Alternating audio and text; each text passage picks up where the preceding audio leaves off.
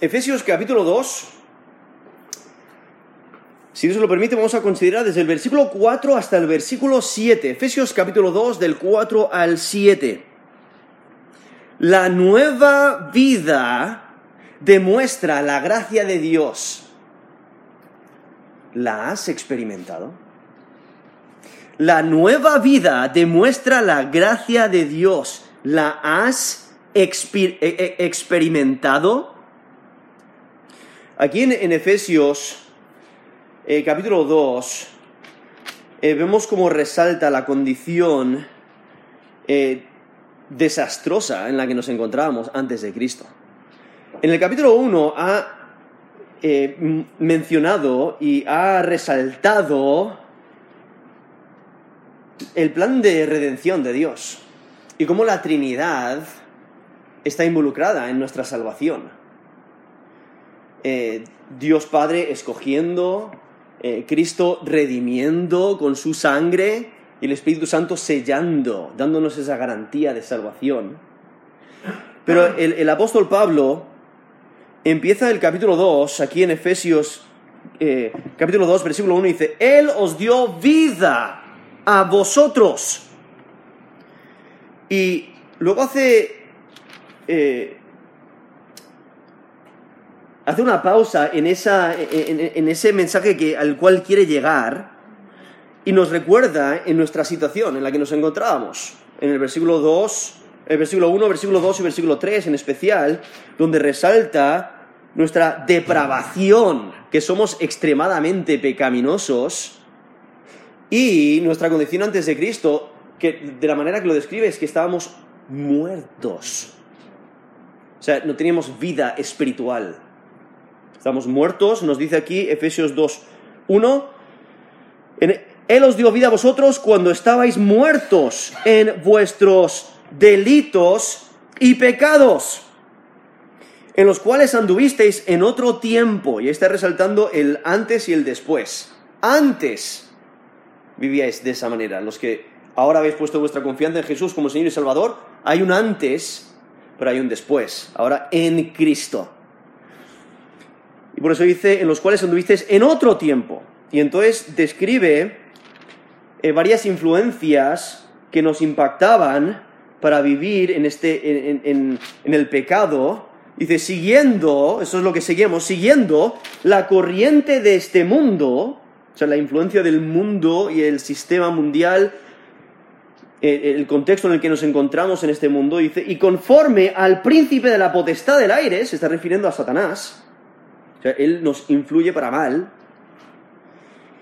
el espíritu que ahora opera en los hijos de desobediencia, entre los cuales también todos nosotros vivimos en otro tiempo en los deseos de nuestra carne. Entonces ahí resalta la tercera influencia, los deseos de nuestra carne, o sea, nuestra carne, nuestra naturaleza pecaminosa que nos eh, lleva a hacer lo que es malo, deseamos hacer lo que es malo, y por eso el apóstol Pablo mismo en, en Romanos 7 describe esta batalla interior que, que tiene el creyente, donde quiere hacer lo, lo, espiritual, quiere agradar a Dios en su vida, pero tiene este, este cuerpo de carne que le, que, le, que le pide y le llama y le incita a hacer lo que es malo. Y por eso el, el, el apóstol Pablo está diciendo, ¿quién nos librará de este cuerpo de muerte? Y entonces resalta la salvación que tenemos en Cristo. Él es el único que nos puede salvar. Y eso es lo que está resaltando aquí, es la salvación maravillosa de Dios, porque estábamos en una depravación total. Por eso nos dice, eh, en versículo 3, menciona la carne, dice, haciendo la voluntad de la carne y de los pensamientos, y éramos por naturaleza hijos de ira, lo mismo que los demás. O sea, todos nacemos siendo pecadores, todos nacemos mereciendo la ira de Dios. Pero entonces llegamos aquí al versículo 4, y el texto que vamos a considerar es del versículo 4 hasta el versículo 7, donde resalta la nueva, la nueva vida que tenemos en Cristo, lo que demuestra es la gracia de Dios. Porque el origen de la obra salvadora de Dios se encuentra en su misericordia se encuentra en su amor, se encuentra en su gracia, se encuentra en su bondad, porque Dios nos vio en esa condición tan desesperada, muertos en nuestros delitos y pecados, muertos espiritualmente, Y Dios tomó la iniciativa. Dios actuó por su carácter misericordioso y lleno de gracia. Y por eso ahora el apóstol Pablo enfatiza el cambio que obra la gracia de Dios. Porque antes estábamos muertos y ahora tenemos vida, vida espiritual. Antes estábamos sujetos a servidumbre y ahora somos libres. Antes estábamos bajo el poder de las tinieblas y ahora el reino de la luz. Antes eh, nos, tenemos que, nos sometíamos y tenemos que someternos a e, estos poderes malévolos de los cuales ha mencionado anteriormente, el mundo, Satanás, las tinieblas, eh, la carne, y, ahora ya no, porque hemos sido liberados. Y es que nuestra salvación es totalmente inmerecida. Eso es lo que resalta este texto. No lo merecemos, porque estábamos muertos en nuestros delitos y pecados. Estábamos sujetos al mundo, a Satanás y a la carne. Y cada uno merecemos juicio divino por nuestro pecado. Pero, eso es lo maravilloso, Cristo lo tomó sobre sí mismo. Nos dice 2 Corintios 5, 21, al que no conoció pecado, está hablando de Jesús, por nosotros lo hizo pecado, para que nosotros fuésemos hechos justicia de Dios en él. Eso es 2 Corintios 5, 21. En 1 de Pedro 2, 24, quien llevó, está hablando de Jesús otra vez, quien llevó él mismo nuestros pecados en su cuerpo sobre el madero, para que nosotros, estando muertos a los pecados, vivamos en la justicia, y por cuya herida fuisteis sanados. Eso es 1 de Pedro 2, 24. ¿Qué es lo que ocurre? Nosotros merecemos la muerte, merecemos la ira de Dios, pero ¿qué es lo que hace Jesús? El Hijo de Dios, Dios encarnado. Él viene y muere en nuestro lugar. Él toma la ira de Dios por nosotros. Él es herido por nuestras transgresiones. Y lo maravilloso es que Dios acepta esa transacción. Cristo lo toma por nosotros y entonces por ello nos puede dar vida, nos puede liberar. Y ya, ya, no estamos eh, sujetos al, al pecado, sino tenemos libertad. Y es por la misericordia de Dios. No lo merecemos. Para intentar eh, poder visualizar la misericordia de Dios, solamente tenemos que ir a, la parábola del del buen samaritano. Si recordáis, en Lucas 10 nos menciona esta parábola donde un hombre cae en manos de ladrones y le hacen toda clase de daño, le dejan medio muerto. Está ahí en el camino y entonces pasa, pasan eh, un sacerdote y un levita, pero pasan de largo, lo ven a distancia y dice, yo no me meto ahí, no, porque no quieren, pero viene un samaritano. Y nos dice en Lucas 10, 33, pero un samaritano que iba de camino, vino cerca de él y viéndole, fue movido a misericordia. Y acercándose, vendó sus heridas, echándoles aceite y vino, y poniéndole en su cabalgadura, lo llevó al mesón y cuidó de él.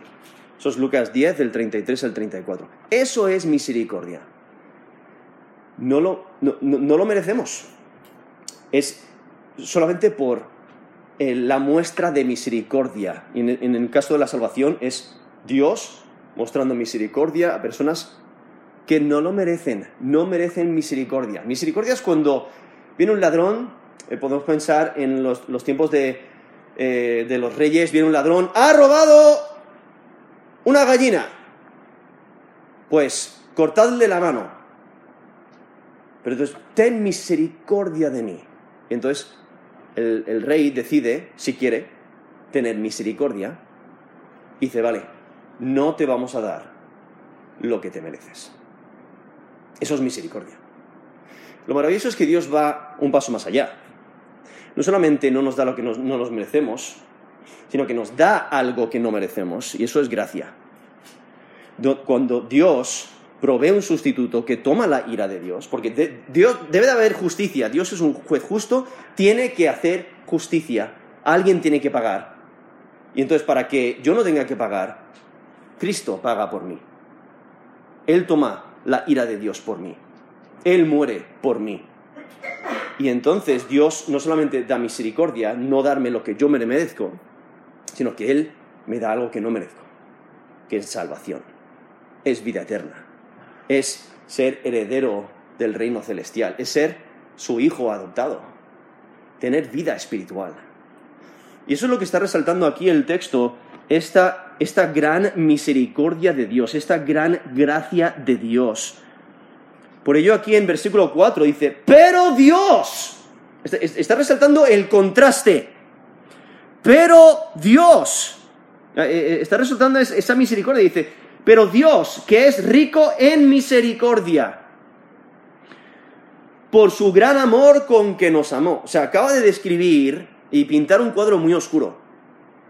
Un cuadro de pecado, de muerte, de esclavitud, de la ira de Dios. Pero ahora revela el gran amor de Dios, su gran misericordia. Los pecadores, ¿qué es lo que podíamos anticipar? La ira de Dios, eso es lo que merecemos. Hasta que Dios tomó la iniciativa. Dios tomó la iniciativa por su misericordia, por su amor, para salvar. Y por eso presenta la, razón por la que Dios provee salvación. Es su abundante misericordia, su abundante amor. Por eso nos dice, versículo 4, es rico en misericordia. O sea, tiene en misericordia en gran abundancia. Dice, por su gran amor con que nos amó. O sea, los pecadores merecen ira. Nos dice Romanos 6:23, porque la paga del pecado es muerte. Si tú eres pecador, lo cual la escritura nos dice que todos somos pecadores, en Romanos 3:23, por ejemplo, porque cuando todos pecaron y están destituidos de la gloria de Dios, todos somos pecadores, ¿Qué es lo que mereces? La muerte. Esa es la justa condenación, nos dice Romanos 6, 23. Aún en Juan 3, 36. Dice, el que rehúsa creer en el Hijo no verá la vida, sino que la ira de Dios está sobre él. O sea, el que no quiere creer en Jesús como Señor y Salvador, ¿qué es lo que merece? La ira. Eso es lo que va a recibir. ¿Cómo puedes evitar la ira? Creyendo en Jesús. E, y el que cree, justamente ese mismo texto en Juan 3:36 dice, el que cree en el Hijo tiene vida eterna. Eh, eso, es lo que debemos hacer, creer. Y aquí vemos la misericordia de Dios. Cómo Dios usa su poder y actúa para vencer y cambiar la condición de las personas. Y ah, por eso resalta ese contraste, y por eso dice, pero Dios, que es rico en misericordia. No, la condición en la que nos encontrábamos, totalmente desesperada, pero Dios es rico en misericordia, y la causa es su gran amor con que nos amó. Dios ve nuestra situación desesperada y nos alcanzó. Nos alcanzó para sacarnos. Porque hay que, hay que reconocerlo, no merecíamos liberación, sino por su amor con que nos amó. Él lo hizo, Él actuó. Y está resaltando dos atributos de Dios, su misericordia y su amor. Es que la misericordia de Dios muestra que Él no estaba obligado a hacerlo. Él muestra misericordia. Porque nosotros no teníamos ninguna clase de, derecho que le obligara a salvarnos. Pero Dios tomó la iniciativa para salvarnos. En su misericordia Dios muestra lealtad. Las escrituras resaltan la misericordia de Dios. Aún eh, Moisés describe a Dios en Éxodo 34 del 6 al 7, dice, Jehová, Jehová, fuerte, misericordioso y piadoso, tardo para la ira y grande misericordia y verdad. Eso es Éxodo 34, versículo 6. Aún Jesús en su ministerio, Él muestra misericordia vez tras vez, cuando vienen pecadores que, eh, tienen enfermedades o quizás ah, tiene un familiar que tiene un demonio y le piden misericordia como en Mateo 9, 27. Ten misericordia de nosotros. Esos eran dos ciegos. Son pecadores, necesitan misericordia, pero también están pidiendo que les sanen. Y Jesús muestra misericordia y les sana, les muestra quién Él es. Eh, aún en, Mateo 15, 22, hay una mujer cananea que dijo, Señor, hijo de David, ten misericordia de mí, mi hija es gravemente atormentada por un demonio. Eso es Mateo 15, 22. Y vemos la misericordia de Dios vez tras vez en el ministerio de Jesús, ¿no? sanando. Y aún el apóstol Pablo reconoce la misericordia en su propia vida, porque él sabe, era perseguidor de la iglesia, él, él llevaba a muerte a los creyentes, a los seguidores de Jesús. Pero él dice en 1 Timoteo 1:16, pero por esto fui recibido a misericordia, para que Jesús, para que Jesucristo mostrase en mí primero toda su clemencia, para ejemplo de los que habrían de creer en él para vida eterna. O sea, si Dios puede tener misericordia en Pablo, sobre Pablo, también puede tener misericordia sobre nosotros sea cual sea el pecado que hayamos hecho, porque aunque siendo pecadores, eso es lo que está resaltando este texto, siendo pecadores, en esa condición, siendo enemigos de Dios, Dios actuó tomando la iniciativa para rescatarnos de esa condición. En Tito 3:5 dice, nos salvó, no por obras de justicia que nosotros hubiéramos hecho, sino por su misericordia por el lavamiento de la regeneración y por la renovación del Espíritu Santo. Eso es Tito 3, 5. Entonces, no se basa en nuestros hechos, porque nuestros hechos no valen para nada si ya somos culpables. Un malhechor, delante de un juez que lo va a mandar a la cárcel, no puede decir, espérate, voy a hacer un montón de buenas obras. El juez dice, si ya eres culpable, es demasiado tarde. Ya eres culpable. Esa es la condición en la que nos encontrábamos, culpables. Nuestras buenas obras no sirven. Y por eso vemos la misericordia de Dios. Por eso ese, ese texto en Tito 3.5 dice, sino por su misericordia. Esa es la manera en, eh, eh, en que Dios nos salvó, por su misericordia. Él toma la iniciativa y es que la misericordia de Dios es abundante. Realmente es una buena noticia para aquel que reconoce que es pecador. Y es que el carácter de Dios es rico en misericordia, nos dice aquí Efesios 2, versículo 4, rico en misericordia. Y luego vemos el gran amor. Dice, por su gran amor con que nos amó. ¿no? El, el, amor de Dios es otra causa, otra motivación para la acción de Dios. Y es que el fundamento es la gracia de Dios, lo cual encontramos en el versículo 5. Porque en el versículo 5 dice, aún estando nosotros muertos en pecados. O sea, no debemos de pensar que nosotros hicimos algo para merecernos la salvación. No debemos de pensar que nos reformamos un poquito y entonces dijo Dios, ah, vale, pues entonces sí te voy a salvar. No, no, no, no. Aún estando nosotros muertos en pecados. Esa es la condición en la que nos encontrábamos antes de Cristo. Muertos espiritualmente, sin vida espiritual condenados al lago de fuego, del cual nos describe Apocalipsis. Que todo aquel que no esté inscrito en el libro de la vida, lanzado al lago de fuego, con Satanás y todos sus seguidores. Pero aquí nos dice, aún estando nosotros muertos en pecados, o sea, en esa desviación de lo correcto, o sea, esos pecados son ofensas contra Dios. aquí nos está recordando a la condición en la que nos encontrábamos anteriormente, lo cual lo ha mencionado en versículo 1, cuando dice, Él os dio vida a vosotros, cuando estabais muertos en vuestros delitos y pecados. ¿Quiénes? Absolutamente todos. El apóstol Pablo, en Romanos 3, 9, dice, ya hemos acusado a judíos y a gentiles, y está hablando de judíos, aquellos que son parte del, pueblo de Dios, de Israel, y los demás, que, que en ese tiempo los llamaban gentiles. Por eso dice, hemos acusado judíos y gentiles que todos están bajo pecado. Eso es Romanos 3.9. Y luego en 3.23, lo cual lo, mencioné antes, dice, por cuanto todos pecaron y están destituidos de la gloria de Dios. Esa es la condición en la que nos encontramos, todos bajo el pecado.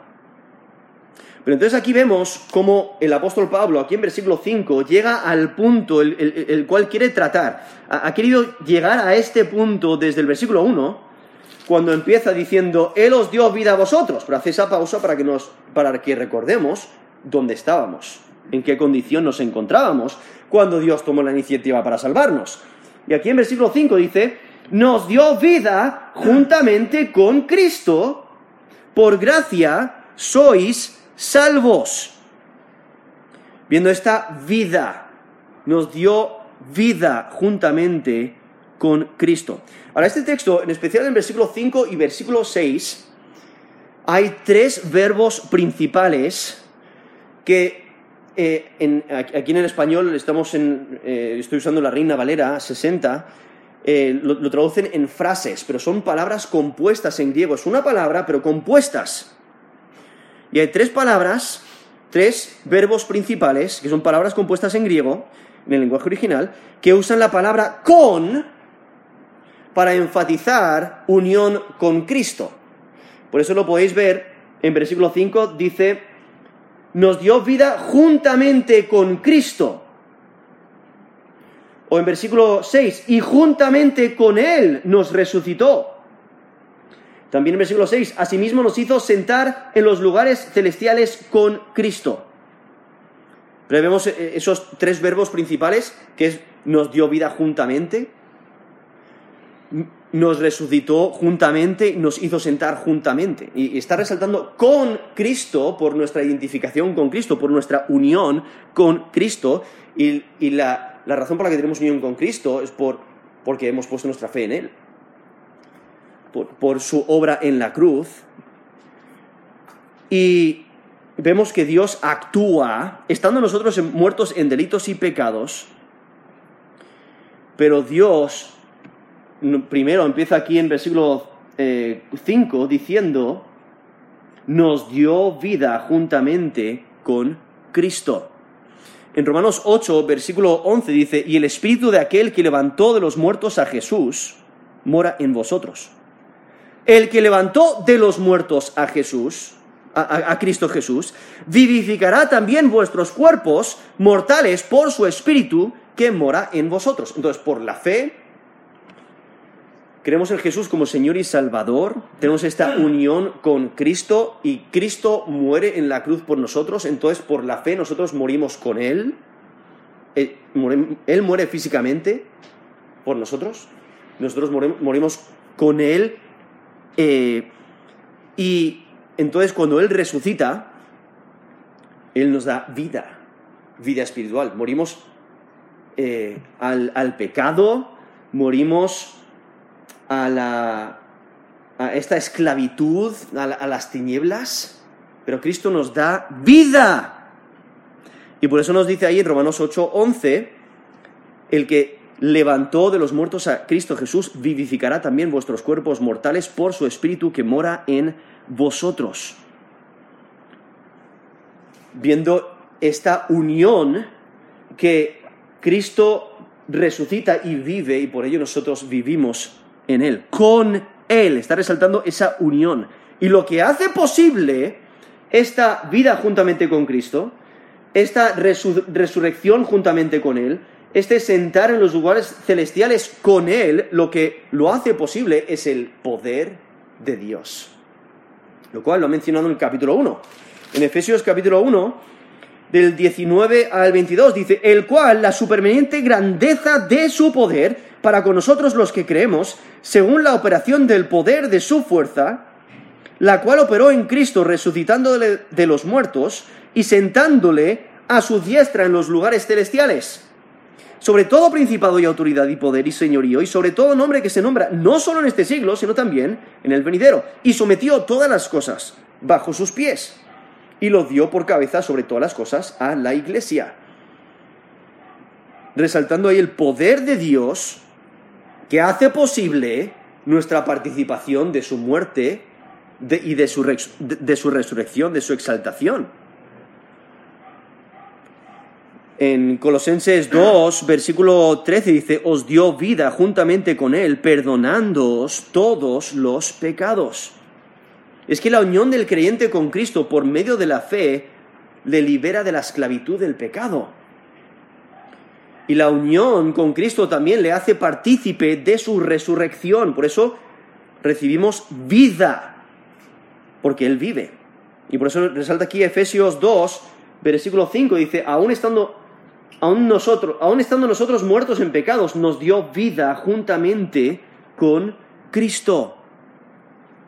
Nos dice Romanos 6.4, porque somos sepultados juntamente con Él para muerte por el bautismo, a fin de que como Cristo resucitó de los muertos por la gloria del Padre, así también nosotros andemos en vida nueva. Entonces, por fe, Él muere en, nosotros, creemos en Él, Él muere en nuestro lugar, aceptamos su sacrificio en la cruz por nosotros, por ello nosotros morimos, pero Él, al resucitar, nosotros también vivimos. Y realmente es, es, difícil entender por completo todos los detalles de nuestra participación con Cristo, pero aquí vemos esta identificación, esta unión con Cristo. Y lo que hace el, apóstol Pablo está resaltando esta unión con Cristo y esta salvación que tenemos en Cristo. Y lo que el apóstol Pablo hace ahora, en la última frase del versículo 5, es interrumpe el flujo del argumento para resaltar que la salvación es por gracia. Lo cual lo va a resaltar a, partir del versículo 8, el versículo 8 hasta el versículo 10, mencionando que, somos salvos solamente por la gracia de Dios, por medio de la fe. Pero aquí dice, la última frase del versículo 5, por gracia sois salvos. Está hablando de favor inmerecido. No lo merecemos. Pero por su gracia, por ese favor inmerecido, Dios provee salvación. Él nos rescata, Él nos libera. Y es que solo la gracia de Dios puede proveer salvación, porque nosotros no lo merecemos. Nadie merece la salvación, sino que es por gracia. Y por eso, ahora en el capítulo 1, está resaltando en, capítulo 1, versículo 7, dice, según las riquezas de su gracia. Y es que la gracia y el poder de Dios dieron vida por la misericordia y el amor de Dios. O sea, Dios toma la iniciativa. De su propia iniciativa, Dios nos dio vida cuando éramos incapaces por nosotros mismos. Y el resultado es nueva vida nueva vida para aquellos que son de fe. Por eso aquí en Efesios 2.8 nos dice, porque por gracia sois salvos, por medio de la fe. Y esa salvación que resalta ahí al final del versículo 5, cuando dice, por gracia sois salvos, lo que está haciendo es mirar atrás hacia algo que ha acontecido en el pasado, porque está hablando a creyentes porque para el creyente su salvación es pasada, pero al mismo tiempo es futura, porque aún estamos batallando en este cuerpo de muerte. Y por ello esa, salvación, de la manera que lo, que lo describe, dice, por gracias sois salvos, es algo que ha acontecido en el pasado, pero que sus efectos continúan en el futuro. Porque todo el que pone su fe en Cristo como Señor y Salvador obtiene salvación. Nos dice Romanos 5:8, mas Dios muestra su amor para con nosotros, en que siendo aún pecadores, Cristo murió por nosotros, pues mucho más. Estando ya justificados en su sangre, por él seremos salvos de la ira. Son Romanos 5 del 8 al 9. Pues Cristo muere en nuestro lugar y nos rescata de la ira de Dios. Seremos salvos de la ira, nos dice ese texto en Romanos 5 del 8 al 9. En Romanos 10, del 9 al 10, nos dice que debemos hacer. Que si confesares con tu boca que Jesús es el Señor y creyeres en tu corazón que Dios le levantó de los muertos, serás salvo. Porque con el corazón se cree para justicia, pero con la boca se confiesa para salvación. Son Romanos 10, del 9 al 10. Entonces tiene que haber un cambio interior. O sea, tenemos que eh, creer de corazón, no solamente de manera intelectual, no solamente de palabra, sino de corazón. Tenemos que creer.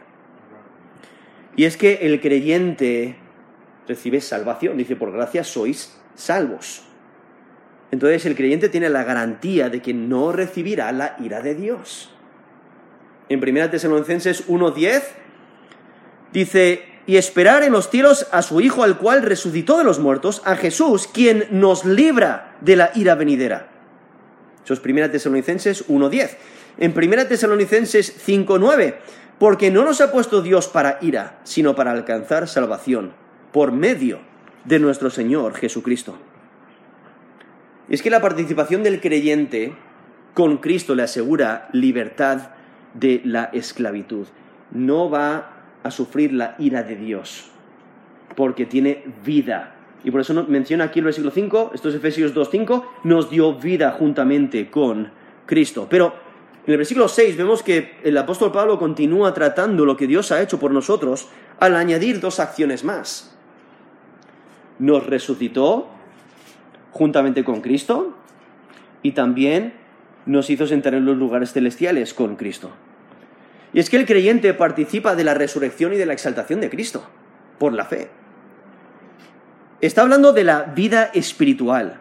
O sea, la resurrección física de Cristo está ligada a la resurrección espiritual del creyente. Y esa nueva vida exige nuevos valores. O sea, debemos de vivir de una manera diferente. Por ahí en Colosenses 3, versículo 1 al 2 dice, si habéis resucitado con Cristo, o sea, si eso es cierto en vuestra vida, buscad las cosas de arriba. O sea, un enfoque totalmente diferente.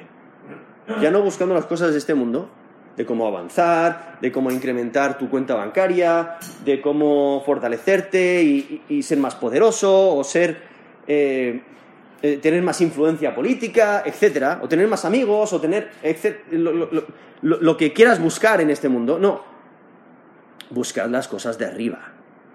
Donde está Cristo sentado a la diestra de Dios. Poned la mira en las cosas de arriba, no en las de la tierra. No, es un enfoque totalmente diferente. Eso es Colosenses 3 del 1 al 2. Y es que resucitar con Cristo describe un cambio de estatus. Parte de la esperanza prometida ya se está cumpliendo. O sea, Dios está obrando un cambio en nosotros. Posicionalmente delante de Dios, eh, ya somos salvos, los que hemos puesto nuestra fe y confianza en Jesús como Señor y Salvador. Pero aún, aún así, eh, añoramos ese día donde se complete nuestra salvación, donde ya no estemos en esta batalla espiritual aquí en la tierra y, y, pasemos la eternidad con nuestro Dios para disfrutar con Él por la eternidad. Entonces hay un aspecto presente, pero también un aspecto futuro. Y por eso el, apóstol Pablo en Romanos 8, 23 habla de este, este deseo que tiene el creyente de pasar a la eternidad, de estar con Cristo cuando nos dice, eh, los que tenemos las primicias del Espíritu, nosotros también gemimos dentro de nosotros mismos, esperando la adopción, la redención de nuestro cuerpo. Eso es Romanos 8, 23, donde Dios nos dará un cuerpo nuevo. Y ya no tendremos estas batallas espirituales que tenemos hoy en día en nuestro cuerpo pecaminoso, porque se completará nuestra salvación. Y, el, el mal será destruido. Y Satanás y sus seguidores lanzados al lago de fuego. Y disfrutaremos con nuestro Señor por la eternidad. Y es que la razón por la que el creyente está sentado en los lugares celestiales de manera espiritual es por su unión con Cristo. O sea, Cristo, Él está sentado a la diestra de Dios. Él tiene una, una posición diferente a la nuestra. Pero aún así, espiritualmente nosotros estamos con Él porque Él ha vencido, nosotros hemos vencido. Y posicionalmente estamos en los lugares celestiales, pero físicamente sí, estamos aquí en esta tierra. Estamos viviendo, debemos de vivir para nuestro Señor. Nos dice Efesios 2.10, porque somos hechura suya, creados en Cristo Jesús para buenas obras. Entonces, el creyente debe vivir para su Señor, haciendo buenas obras, no pensando que, es, que, eso obtiene mérito para con Dios, sino es para agradar a Dios, viviendo de acuerdo a nuestra nueva vida. Y es que este, estar sentado con Cristo en los lugares celestiales da al creyente un estatus celestial, con poder celestial, para vencer el poder del pecado y de Satanás. Entonces tenemos un estatus celestial. Hemos recibido una ciudadanía celestial. No pertenecemos a este mundo. Y por ello el creyente ahora tiene el poder disponible para vivir para Dios. En Romanos 7, 4 dice, así también vosotros, hermanos míos, habéis muerto a la ley mediante el cuerpo de Cristo, para que seáis de otro, del que resucitó de los muertos, a fin de que llevemos fruto para Dios. Entonces Él nos da el poder para vivir de una manera agradable delante de Él. En Filipenses 3:20 dice, mas nuestra ciudadanía está en los cielos, de donde también esperamos al Salvador, al Señor Jesucristo, el cual transformará el cuerpo de la humillación nuestra, para que sea semejante al cuerpo de la gloria suya, por el poder con el cual también, eh, el cual puede también sujetar a sí mismo todas las cosas. Y está resaltando en Filipenses 3, del 20 al 21, esa ciudadanía que tenemos en Cristo, esta ciudadanía celestial, y aún ese cambio, esa transformación del cuerpo que va a obrar, y, y es por el poder de Dios. En Colosenses 1, del 13 al 14, dice, el cual nos ha librado de la potestad de las tinieblas y trasladado al reino de su amado Hijo, en quien tenemos redención por su sangre, el perdón de pecados. Y es que Dios nos hizo sentar en lugares celestiales con Cristo sobre todos los poderes que se, que se nos oponen y que se nos puedan oponer. Ya aquí el texto de Efesios ha mencionado el, ha, mencionado la corriente de este mundo en versículo 2, ha mencionado a Satanás también en versículo 2 como el príncipe de la potestad del aire y en versículo 3 ha mencionado nuestra carne, pero también aún los seres espirituales que, que resalta en capítulo 6 de Efesios, los cuales tenemos una batalla contra ellos. Y por eso en Efesios 6 nos dice del 10 al 12, por lo demás, hermanos míos, fortaleceos en el Señor y en el poder de su fuerza, vestíos de toda la armadura de Dios para que podáis estar firmes contra las asechanzas del diablo. Y está resaltando que sí puedes estar firme. Pues dice, para que podáis estar firmes contra las asechanzas del diablo, porque no tenemos lucha contra sangre y carne, sino contra principados, contra potestades, contra los gobernadores de las tinieblas de este siglo, contra huestes espirituales de maldad en las regiones celestes. Efesios 6 del 10 al 12. Y sería muy fácil temer esos, seres celestiales que no podemos ver. Pero hay que recordar, es en el poder de Dios, los cuales ya hemos obtenido victoria y en el poder de Dios es el, cual debemos de usar para batallar en esta batalla espiritual, porque Cristo ya los ha despojado. Nos dice en Colosenses 2, Colosenses 2, versículo 15 dice, despojando a los principados y a las potestades, los exhibió públicamente, triunfando sobre ellos en la cruz. O sea, esa victoria que Cristo ha obtenido, la tenemos nosotros también, que hemos creído en Él como Señor y Salvador. Por eso estamos juntamente con Él. ¿no? Juntamente con Él tenemos vida, nos dice el versículo 5. Juntamente con Él nos resucitó y asimismo nos hizo sentar en los lugares celestiales con Cristo Jesús. Por ello podemos batallar contra las huestes espirituales. Porque nuestra unión con Cristo nos vincula con su posición y autoridad. ese poder que Él tiene, que ya, eh, ya ha resaltado en el capítulo 1, y lo leí antes, eh, es en capítulo 1 de Efesios, del 19 al 22, donde nos menciona el, el poder, versículo 19, el cual, y cual la supremamente grandeza de su poder, para con nosotros los que creemos. Y ese poder que, que, hace para nosotros. Nos dice, eh, la cual operó en Cristo, resucitando a los muertos y sentándole a su diestra en los lugares celestiales. Si notáis, esas son las dos cosas que menciona luego en Efesios 2. El, poder de Dios resucita a Cristo de los muertos y le sienta a la diestra en los lugares celestiales. Y eso es exactamente lo que hace para el creyente. ¿No? Como, estamos viendo aquí en versículo 6.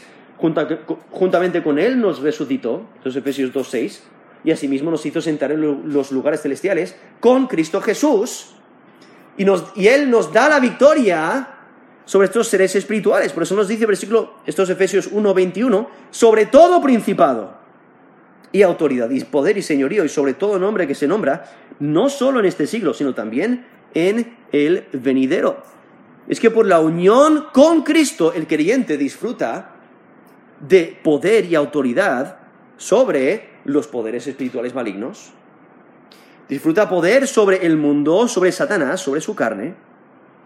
Y por ello el, creyente disfruta de las bendiciones espirituales por su unión con Cristo. esa unión por la fe y es exclusivamente por la gracia de Dios. Y eso es maravilloso. Y por ello en versículo 7 nos dice el propósito de Dios. Y el propósito de Dios es dar a conocer su gracia. Eh, es dar a conocer la inmensidad de su gracia. Porque la salvación da gloria a Dios por su gracia.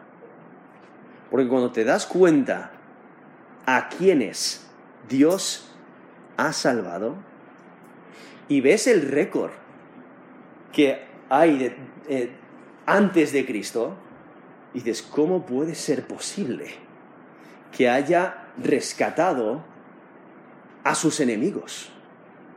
Aquellos que le odiaban. En el caso del apóstol Pablo, aquellos que perseguían a los seguidores de Cristo.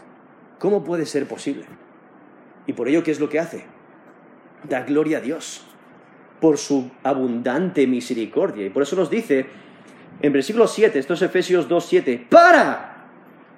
O sea, este es el propósito, para mostrar en los siglos venideros las abundantes riquezas de su gracia en su bondad para con nosotros, en Cristo Jesús. O sea, el carácter de Dios se exhibe en la salvación y por ello es para su gloria. Dios usa a la iglesia como comprobante de su bondad. ¿Quieres entender un poquito de la bondad de Dios? De lo bueno que Él es, de lo misericordioso que es, de lo lleno de gracia y de amor que es. Solo tienes que pensar en que Él ha salvado a pecadores. Y eso resalta la gran misericordia y el gran amor de Dios y su gran bondad. Por eso nos dice el versículo 7, para mostrar en los siglos venideros las abundantes riquezas de su gracia en su bondad. O sea, esto es para anunciar desde ahora por la eternidad su gran gracia, porque si no hubiera sido por, por su acción, si no hubiera sido por el, que el pecado entra al mundo y que Dios provee salvación para el pecador, provee un sustituto perfecto, no hubiéramos podido entender el amor de Dios. No hubiéramos podido entender la gracia y la misericordia de Dios al nivel que lo podemos entender. Porque Dios resalta su abundante, aquí dice, las abundantes riquezas de su gracia en su bondad para con nosotros en Cristo Jesús. Y cuando resalta esta idea de abundantes riquezas, estamos hablando de algo que, que hay en tanta abundancia que no se puede medir, que, no se acaba. Eh, no, es, no, es, como quizás eh, tu bolso o tu cuenta bancaria donde si gastas demasiado se acaba, ¿no? Puedes tener cierta cantidad de dinero, pero hay un límite. Aún los billonarios de hoy en día tienen un límite. Solamente tienen tantos, tanto dinero. Hay un límite. Hay, un, eh, se puede medir. Hay cosas que se pueden medir. Aún dices, wow, el mundo es muy grande, pero aún así se puede medir el mundo. ¿Cuánto, cuánto, eh, ¿Cuántos kilómetros cuadrados? ¿no? O aún la distancia de la Tierra al Sol. Se puede medir. Pero cuando estamos hablando de la misericordia de Dios, aquí en este caso menciona las abundantes riquezas de su gracia en su bondad para con nosotros en Cristo Jesús. Eso no se puede medir. Es tan maravilloso. Y es que la acción de Dios al salvar mostrará su gracia en los siglos venideros. Y, y aún Efesios capítulo 1, cuando ha estado resaltando las bendiciones espirituales que tenemos en Cristo y esta salvación que Dios ha obrado, por eso resalta en capítulo 6, perdón, versículo 6, Efesios 1, 6, para alabanza de la gloria de su gracia. O en versículo 12, para alabanza de su gloria. Versículo 14, para alabanza de su gloria. O sea, todo lo que Dios hace resalta su gloria, resalta su misericordia, todas sus acciones. Y es que Dios muestra su bondad en la salvación. Un texto que he leído antes en Tito 3, del 4 al 5, dice, pero cuando se manifestó la bondad, la bondad de Dios nuestro Salvador y su amor para con los hombres, nos salvó. No por obras de justicia que nosotros hubiéramos hecho, sino por su misericordia, por el lavamiento de la regeneración y por la renovación en el Espíritu Santo. Eso es Tito 3, del 4 al 5. Y por ello, al considerar la gran eh, abundancia de las riquezas de la gracia de Dios y su bondad, lo único que podemos hacer es darle gloria por los siglos de los siglos. Por eso, aún el apóstol Pablo en Filipenses 4:20 dice, al Dios y Padre nuestro sea gloria por los siglos de los siglos. Y es que la nueva vida demuestra la gracia de Dios. ¿La has, experimentado? ¿Has experimentado la gracia de Dios? O sea, muestra tu vida la misericordia y el amor de Dios. Muestra tu vida la acción salvadora de Dios. Muestra tu vida la maravilla de la gracia de Dios. Porque debes de considerar tu vida. Debes de considerar si realmente has puesto tu fe y confianza en Jesús como Señor y Salvador. Porque si no, aún estás en esa descripción que nos da los primeros tres versículos de Efesios 2. Dice, muertos en delitos y pecados. ¿No? Versículo 2 nos menciona, siguiendo la corriente de este mundo, conforme al príncipe de la potestad del aire, el espíritu que ahora opera en los hijos de desobediencia, entre los cuales también nosotros vivíamos vivimos en otro tiempo, en los deseos de nuestra carne, haciendo la voluntad de la carne y de los pensamientos, y éramos por naturaleza hijos de ira, lo mismo que los demás. ¿Has puesto tu fe y confianza en Jesús como Señor y Salvador? Considera tu vida, considera si realmente has entendido la misericordia de Dios y su gran amor, y si tu vida lo demuestra. Y si tu vida realmente demuestra la acción salvadora de Dios, que ha habido un antes y hay un después, porque Cristo te ha transformado. Y considera si tu vida muestra la gracia de Dios, porque la nueva vida demuestra la gracia de Dios. ¿Has experimentado ¿La has experimentado? ¿Has experimentado su gracia? Vamos a terminar en oración.